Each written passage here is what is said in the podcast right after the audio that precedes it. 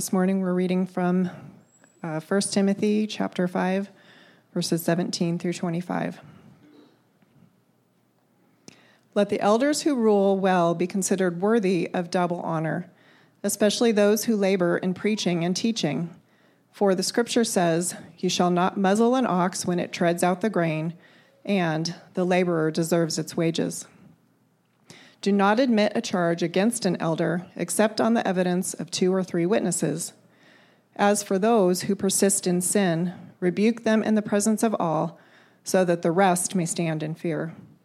In the presence of God and of Christ Jesus and of the elect angels, I charge you to keep these rules without prejudging, doing nothing from partiality.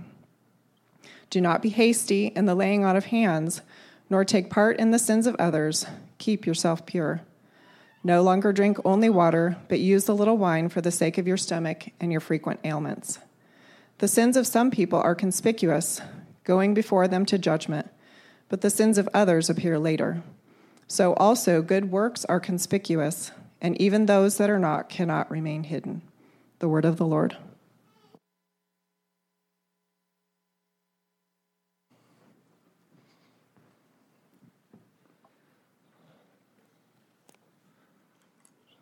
Good morning. My name is Jake. I'm excited that the pastors gave me an opportunity to be up here today uh, as we open God's Word as we're rolling through this letter that Paul wrote to Timothy. And, and today he's dealing with a, a few really important matters within the household of God. So if you'd please pray with me before we start. Lord, we just thank you for your word, for your instruction, for your grace. As we look through the text today, Lord, just uh, please illuminate it for us in our hearts and our minds. Let it sink in and, and transform us. And, and Lord, as a church, let us be under your word. Let it guide us through your spirit, and let us be joyfully obedient to it. Guide my words this morning, Lord. Let this be a pleasing message to you. And we thank you. We praise you in all things. Amen. All right. Now, I'm sure that a lot of you guys have been part of a team, a business, or some other entity where you had someone that directed your course. Let's take the last few Super Bowl teams the, uh, the Patriots, the Broncos, the Seahawks. Now, granted, some of these guys had some like dynamite athletes on the team, but do you think that their coach had anything to do with their part in winning?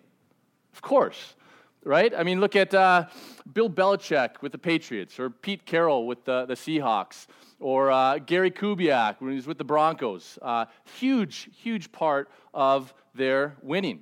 When we look at the top, the leadership, we can see there's an incredible responsibility these guys have in directing and moving their team to a goal. Now, your boss at work, or if you are the boss, you have uh, an agenda to produce and move in a direction that's going to make you grow. And if you're like me, I'm sure you've had a boss where you just don't like him. He or she is brash, they're self serving, they have double standards. They're probably very prideful. And you probably think that they're unqualified for their job. And maybe you've written your boss off.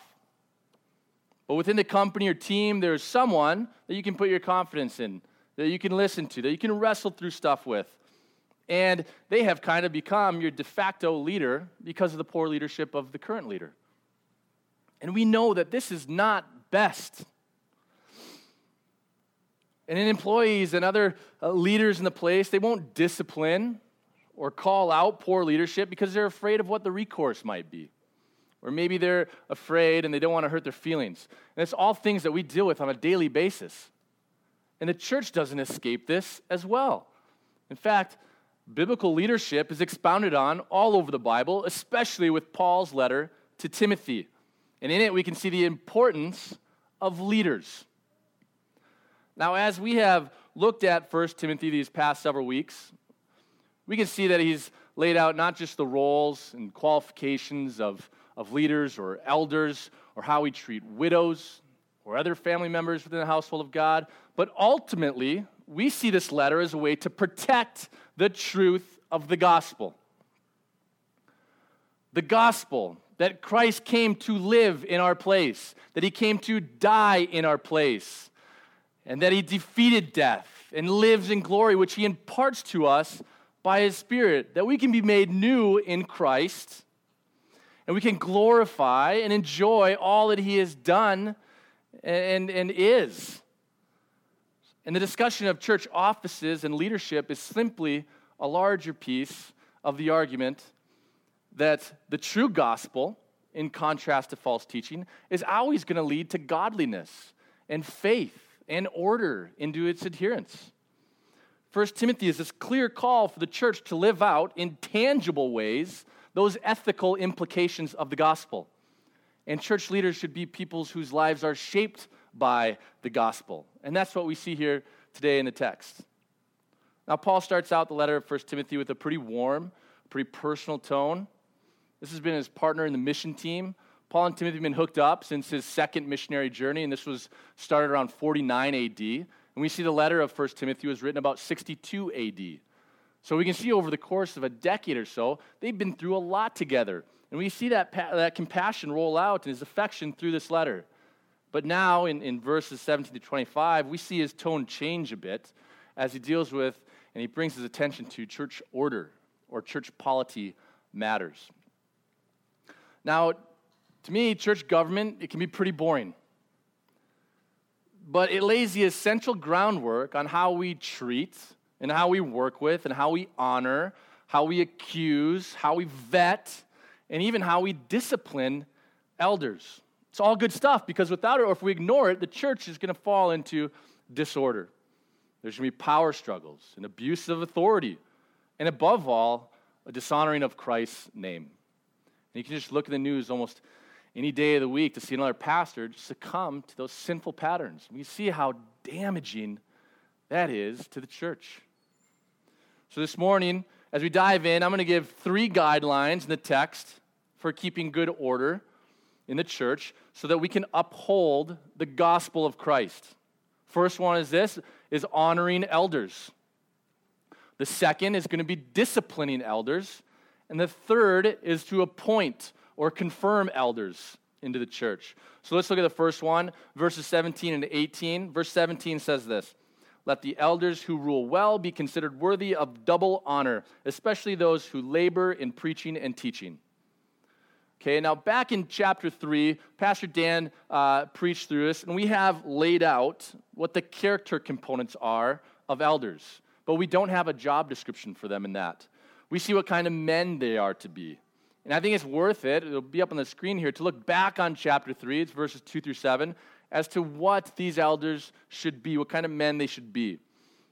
They should be one, above reproach, the husband of one wife, sober minded, self controlled, respectable, hospitable, able to teach, not a drunkard, not violent but gentle, not quarrelsome, not a lover of money.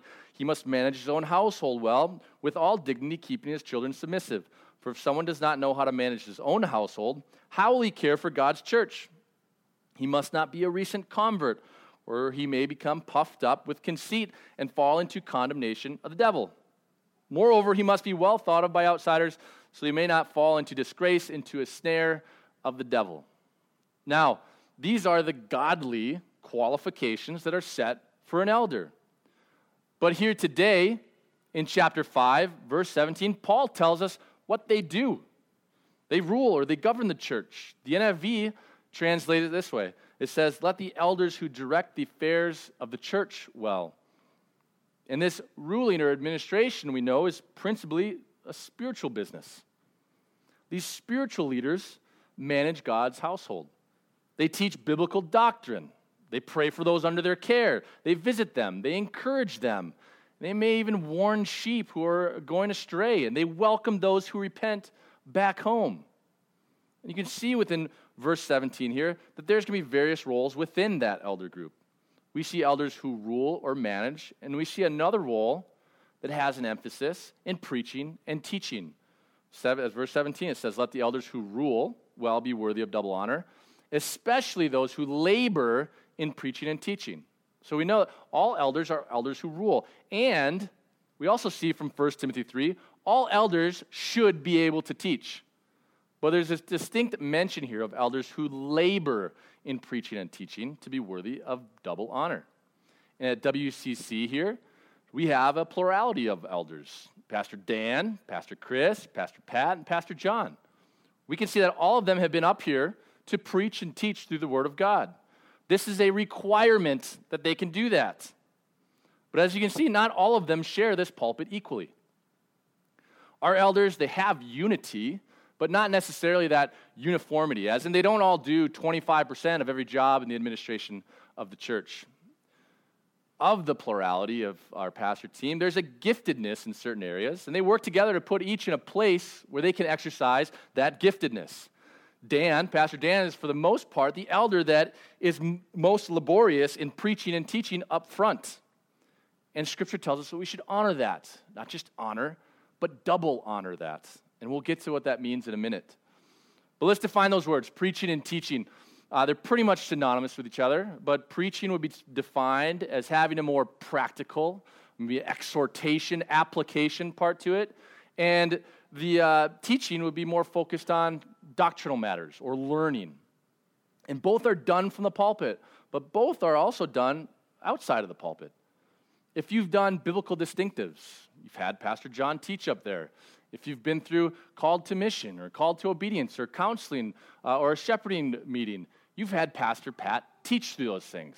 If you've been a part of worship or music or youth or missions, counseling, you've had Pastor Chris teach through those. These men have labored in these roles. They've spent time researching and praying and working. They don't just come up here and do it on a whim, and they do it for this church body.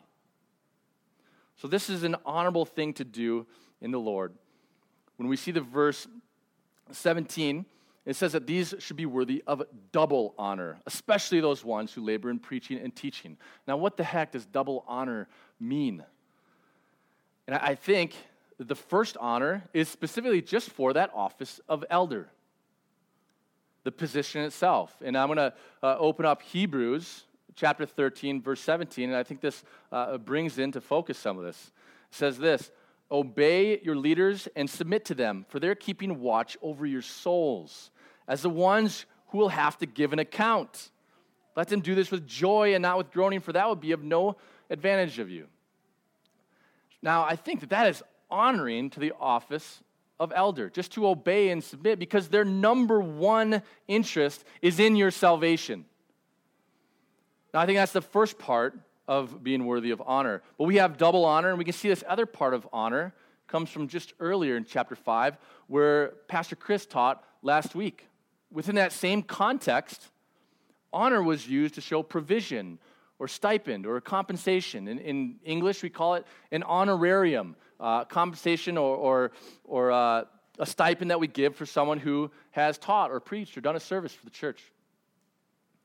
This is how it was used when Pastor Chris taught in chapter 5, verse 3, where it says to honor widows who are truly widows. So, with double honor, we can see the twofold honor this way uh, one is to the office or that position of elder, and the next is giving support for their work.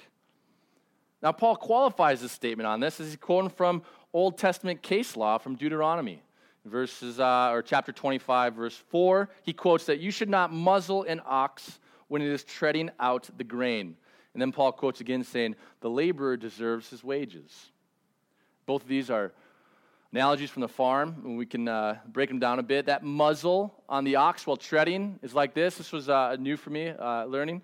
Um, but they'll cut down a crop. Let's say it's wheat, and at the top of that stalk, there's a spike that holds the, the wheat berries or, or, kernels in that, and they'll cut them down and they'll lay them down on the ground. This is back in, in biblical times. They'll lay them down on the ground, and they'll have oxen come and just trample over those things. That's treading, and that's to push out those berries so that they can collect those things and make food out of them. Now, to have an ox work like this and be muzzled, that's, that's hard labor. And not being able to eat some of that food that he's producing would seem pretty cruel. So if he's fat, he's going to work harder, he's going to have more energy, and everybody wins. So Paul is interpreting this verse and applying it to elders. And if we have doubt on that, we can see the next quote where it says, The laborer deserves his wages. And this isn't the first time it's been laid out in Scripture. This is from Christ. It's from the book of Luke, chapter 10, verse 7, where he's sending out those 72 to uh, the different cities to preach Christ and his kingdom. And he says that those laborers that he sent out are deserving of a wage. He told them to accept food and to accept lodging in exchange for their labor, which is their praying, their healing, their teaching. So Paul is telling Timothy that those who are laboring and teaching and preaching in a local congregation should be supported by those of that local congregation. And we can see another iteration of this in Paul's letter to the church in Corinth. 1 Corinthians 9, verses 7 11, we can see this continuity roll out. We have the same type of things where Paul says this Who serves as a soldier, as a soldier at his own expense? Who plants a vineyard without eating any of its fruit? Or who tends a flock without getting some of the milk? Do I say these things on human authority? Does not the law say the same? For it is written in the law of Moses, You shall not muzzle an ox when it treads out the grain. Is it for oxen that God is concerned? Does he not certainly speak for our sake? It was written for our sake, because the plowman should plow and the thresher thresh in hope of sharing the crop. If we have sown spiritual things among you, is it too much that we reap material things from you? Now, I think it's pretty striking that uh, Paul puts this out to Timothy in this context and to this church in Corinth because Paul himself, he was really flexible about this. He would receive support from some churches that he ministered to, and other times he'd refuse it.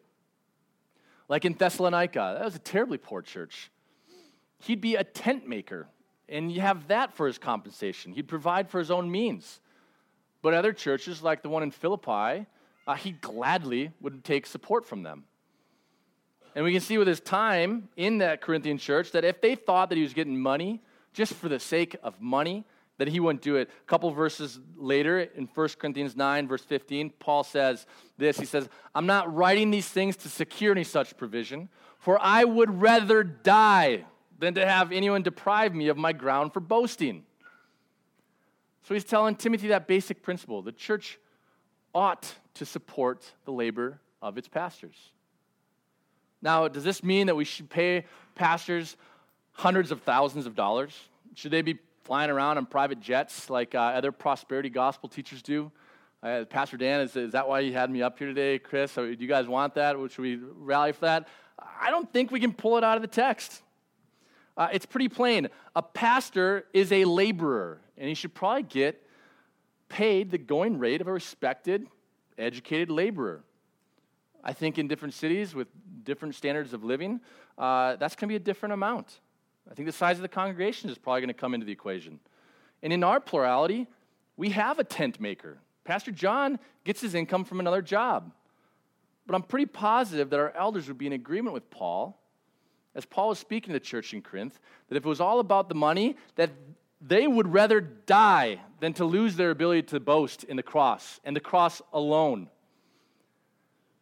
And for that, uh, I, I, am just glad and, and, appreciative that we do have the ability to compensate our pastors. Their work, uh, how much they work, they pray, they cry, they lead, and they grow the spiritual lives of us at WCC.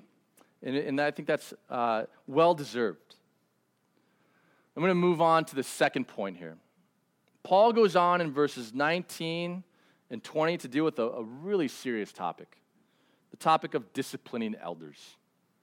Paul says that elders who do their work well are deserving of double honor. That also means that there's elders who just don't work well. And this is where Paul talks about due process for bringing charges against the elder. He says in verse 19 this Do not admit a charge against an elder except on the evidence of two or three witnesses. You see that that's part of our American legal system. It's a background for innocent until proven guilty. This goes back a lot further. Back in Deuteronomy again, in chapter 19, we read the due process procedure that Paul is using here. Uh, verse 15 of Deuteronomy 19, it says this A single witness shall not suffice against a person for any crime or for any wrong in connection with any offense that he's committed. Only on the evidence of two witnesses or three witnesses shall a charge be established. So we see that when a charge is brought before a judge in Israel, you needed to have two or three witnesses. And Paul is appealing to the same principle when disciplining elders. And I need to go on a, a side note here. Um, this is right in stride with how we're to deal with brothers and sisters who are in sin. Matthew 18 uses very similar language when Christ says this. We're going to start in, in verse 15 through 20. It says, If your brother sins against you, go and tell him his fault, between you and him alone. If he listens to you, you've gained a brother. But if he does not listen, take one or two others along with you, that every charge may be established by the witness or the evidence of two or three witnesses. If you refuse to listen to them, tell it to the church. If you refuse to listen even to the church, let him be to you as a Gentile and a tax collector. Truly I say to you, whatever you bind on earth shall be bound in heaven, and whatever you loose on earth shall be loosed in heaven. Again, I say to you, if two of you agree on earth about anything they ask, it will be done for them by my Father in heaven. For where two or three are gathered in my name, there am I among them. Now, I know a lot of people like to say that where two or three are gathered in my name, there I am among them, says that means that God is present or that that is church. Uh, but the context on that stuff begs to differ. This is in direct relation to God's approval of discipline on a court of two or three witnesses. Where two or three are gathered, there I am. I approve of this process. And this is confirmed in many areas of the Bible that discuss biblical discipline. Now, let's be honest. Is it true that where two or three are gathered, God is there? Of course it's true. But He's there if you're alone as well. Or what about if you have five or six people? Because the verse only says two or three. Is He going to be there? Of course He is. But we got to be careful not to pull those verses out of context. I think it's one of the more highly abused verses out there. But coming back to that, the due process of disciplining elders, I think we know that it's, it's really possible to smear and sometimes even destroy a person's good name by rumor and by gossip. It's all too common in society today. I mean, just look at politics. Like, it's crazy. Um, athletics, business owners, teachers. Let's take an honest moment and look at our conversations we have with our friends and family. I mean, how much gossip abounds in those conversations? I mean, I was so convicted just reflecting back on the conversations that I have. And great damage is done when rumors abound, even when they're found out to be false. This is certainly true about elders in the church. Satan himself is out to destroy their ministry and bring dishonor in the church. I know you can talk to any pastor who's in the trenches, and they can affirm that Satan is vicious against them and their work. But we have to see that this caution uh, about attacks against these elders in the church doesn't mean that elders are above the law. Paul goes on to say in verse 20 that as for those who persist in sin, rebuke them in the presence of all, so that the rest may stand in fear. Now, elders who sin publicly and who fail to heed the warning of rebukes, and they persist in that sin, they betray the trust the church put in them. The holiness of Christ's church is compromised, and dishonor is brought upon that office of elder.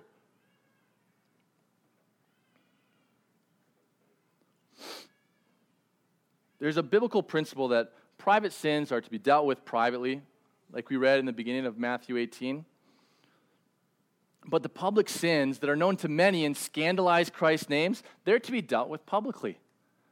I can imagine Timothy. He's a young guy, He's probably younger than the rest of the elders in his team, and probably younger than most of the people in his congregation.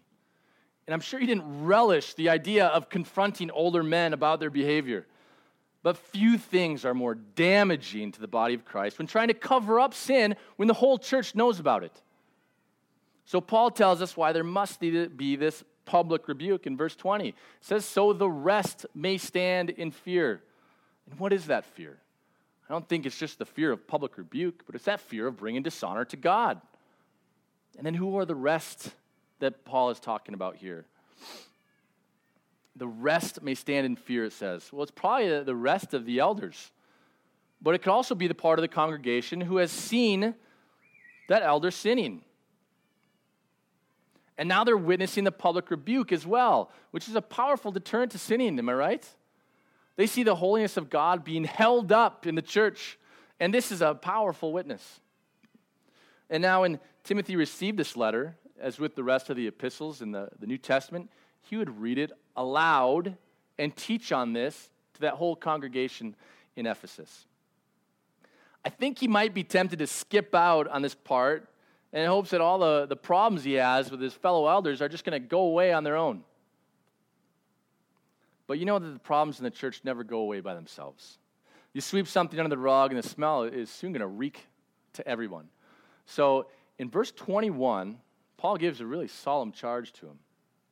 He says this He says, In the presence of God and of Christ Jesus and of the elect angels, I charge you to keep these rules without prejudging, doing nothing from partiality. Now, I think elders are going to face that temptation to soft pedal the discipline of another elder. I mean, they're probably going to be close personal friends who've done ministry with for years. This elder could have a huge influence in the church.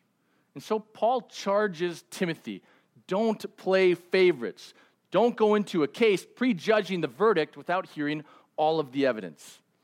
Just consider what the congregation will think when the elders who are in charge of discipline for the whole church and when the elders uh, refuse to discipline one another and they refuse uh, to, to treat each other with those biblical standards, what message does that send to the rest of the church? Timothy needs to know that also that it's not just the congregation who is watching what the elders do. Paul says in verse 21, he says it's in the presence of God and of Christ Jesus and of the elect angels. Those elect angels are being those that haven't fallen together with Satan. They stand in purity with God. They serve him. And he says, continues, says, I charge you to keep these rules without prejudging, doing nothing from partiality. So Paul is calling on ministers from all ages to something like this to think of the final judgment. Now, visualize this with me. When you're going to be standing before the throne of God, and all of the angelic hosts are singing, Holy, Holy, Holy. And you see the Lamb of God seated at the right hand, and the elect angels are gathered around that throne. And on that day, there's going to be perfect justice rendered. There will be a judgment to end all judgments. And Paul says to Timothy and to all the elders when you seek to administer discipline, or when you shy away from it and fail to do so, remember, they are watching you. You live and you worship in the presence of God and of Christ Jesus and of the elect angels. That's an awesome thought. I mean, it kindles that kind of awe and fear in God, in His church. And that's why Paul charges Timothy to be scrupulously fair in his administration of discipline in the church. Don't prejudge, don't do anything from partiality. Which leads to our final, our third point, and that's appointing or confirming elders. Paul picks this up in verse 22 through the end of the chapter. But before Paul speaks about appointing and confirming elders, he's got a bit of personal advice to Timothy. Paul advises Timothy in verse 23 to this. He says, No longer drink only water, but use a little wine for the sake of your stomach and your frequent ailments. Now, to me, this advice seems a little strange, right in the middle of Paul's teaching on how to deal with elders in the church. But I, I really suspect it has something to do with the problem of asceticism. And Paul addresses this asceticism back in chapter 4. Pastor Pat talked on that in the first five verses. Uh, and I encourage you to go back and, and listen to that message. But asceticism, by definition, is a severe self discipline or an avoidance of all forms of uh, indulgence. And it's typically for religious reasons. And this was commonplace back then to a good number of, of Jews and of various religious sects of the day. But we know that asceticism, it's an extreme. The Bible never suggests that a Christian should purposely seek out discomfort and pain. These false teachers were teaching that living unto God, living in a way that is pleasing to God, came not by obeying God's commandments, motivated by love and by the Spirit, but it came by giving up certain food and drink and even marriage. And you remember how Paul counters this false teaching in chapter 4, as Pastor Pat taught by teaching and affirming the goodness of everything that God has created and the freedom that Christians have in enjoying it as a gift from God. And Timothy may well have been influenced by that teaching of asceticism and was withdrawing from enjoying God's gifts. And the pressures of pastoral ministry were probably uh, giving Timothy some health problems. So that's why Paul tells Timothy, take some wine, uh, most likely for that medicinal purposes. Now, some people think this verse shouldn't be in the Bible. Someone snuck it in at a later time. Uh, we, we, can see that's not affirmed. It's corroborated uh, with the earliest of manuscripts all over that, that area. But it does raise a number of questions as to how do we apply Paul's words here. The Bible's very careful about the use of alcohol, and so should we be. In another letter written by Paul to this church in Ephesus, we, we read in Ephesians 5:18, he warns clearly against the sin of drunkenness because it leads to a loss of self-control and various other sins. But nowhere does he forbid its use, provide it be in moderation. We're not commanded to be teetotalers, but we're not allowed to be drunkards either. And reflecting on this, as a believer, there might be situations where Christians just decide to abstain from it just because, and that's good. Or maybe when you might be uh, causing another brother to stumble, to, to violate someone's conscience. Paul speaks that in Romans 14, Romans chapter 14, a lot. And that's a good thing to abstain that way. Or perhaps you have a, a past history of abusing alcohol, and you think it's prudent and wise to abstain. And all of these are a part of our Christian liberty that we can exercise. But the real point of this passage, as Paul picks up in verse 22, is this is to not be hasty in the laying on of hands, not taking part in the sins of others, keeping yourself pure. It's in verse 22. So, what does Paul mean by that laying on of hands? He's talking about that confirmation or appointing of people to the office of elder in the church. It's the Holy Spirit who gives gifts and then calls people to the ministry. And then over time, those, the church is going to recognize those gifts and they're going to lay hands on. And Paul tells Timothy that appointing or confirming or laying on of hands is not to be taken lightly. Because if the church is not careful, it can have a huge mess on its hands, like apparently Timothy was facing in Ephesus. And historically, procedures for confirming men for ministry are based off of Paul's warning like this. And here at WCC and within our church network, Crossway Chapel, we have a vetting process that's based off of scriptural passages like this to bring people on. And I'm going to give you a, high level uh, overview of what we do.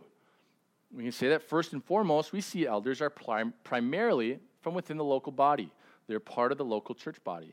Now, where do we get that from? From Scripture. Okay, let's look at some passages. In Acts 14 23, Paul, he's on his missionary journeys, and he's bringing people to believe in Christ. And afterwards, after they're built up and, and, and uh, discipled through, he says this And when they had appointed elders for them in every church, with prayer and fasting, they committed them to the Lord in whom they had believed. Titus 1 5, which is really similar, Paul saying this to Titus This is why I left you in Crete, so you may put what remained into order and appoint elders in every town as I directed you. And we can see that these people are coming from the town, from that local place. Ephesians 4 also speaks of God giving the local churches the apostles, the prophets, the evangelists, shepherds, and teachers to equip those saints for the ministry. And we have guidelines and principles here at WCC uh, that inform our process, but it's not a rigid step by step program. After, at the beginning, we see someone who is first aspiring to that office of elder. Someone who has a desire, a felt call on their life to labor for the flock. Another part is they complete biblical distinctives. So theologically, we're all on the same page. They, are going to have to be an active part in the body, which includes being involved in a community group, serving the body in some capacity. Same time, they're going to be discipled or mentored by one of the pastors. And then we're going to see leadership on them. They're probably going to lead a community group, a shepherding ministry, or youth ministry. And with that, they're going to be an active participant in monthly shepherding meetings where they meet together with Pastor Pat every month and discuss their ministry and how to grow their ministry. And then formally, they'll apply to be a pastor. It's a pastor in training application that they'll fill out by both the husband and wife. And the pastor team will assess the candidate's qualifications, and the fit within that team. And if the current pastors affirm that candidate, they're going to be brought on as what we call a pastor in training. And that process is usually at least three months. And during that three months, or at the beginning of it, they're going to be brought before the body. They're going to ask the body for any input or encouragement or hesitations with this man. And that, then during that three months, they're going to join the pastors' meetings uh, every week. They're going to uh, learn and observe if there's any development goals that are agreed on by the pastor team, they'll do that. And when the pastor team is in unity to affirm that candidate, he'll be brought before the body again to seek final input, encouragement, hesitations on that. And if the feedback is positive throughout that, that person is going to be formally recognized by the church body. We celebrate God's provision for another pastor. And the hope is that all these requirements prevent a hasty confirmation of an elder. You see, it's good, Paul is saying. Proceed with caution. Because a person's calling for a ministry, it's not always obvious. Paul writes in the last two verses of the chapter this He says, The sins of some men are conspicuous, which means just clearly visible, going before them to judgment, but the sins of others appear later. So also good works are conspicuous and even those that are not cannot remain hidden. So we see four situations at play here. First, we see that some men are such blatant sinners that they're just clearly disqualified from leadership. They either can't control their tempers or their tongues, and their lives and their reputations just precede them wherever they go. Second, the sins of others are going to be found out eventually. Some sins are less conspicuous, maybe they're more respectable sins. But when the peace of the church is eventually disturbed or there's a problem that comes up, these sins are going to come to light. Now, third, Paul says that the character of a good man will be obvious. If someone's character is being questioned, or maybe we see a smear campaign or false accusations that are against him, and he is a man of integrity, then that's going to come out. It's shown that he's a faithful man through that, one who's worthy to be an elder. And fourth, and finally, Paul says that bad character and bad behavior cannot be concealed or hidden. And eventually, it's going to emerge and show themselves. In other words, Paul is telling Timothy here that you have to be patient in evaluating potential elders to serve in the church. It takes time for the quality of their lives and their faith to become evident. And that concludes our section of Scripture. So, what do we get from it? We get that church order or church polity is important. We get that structure and honor and discipline, especially within our elders, are essential for one purpose, and that is to protect the gospel, to protect it, and to be able to proclaim it, and to be able to grow and mature in the gospel.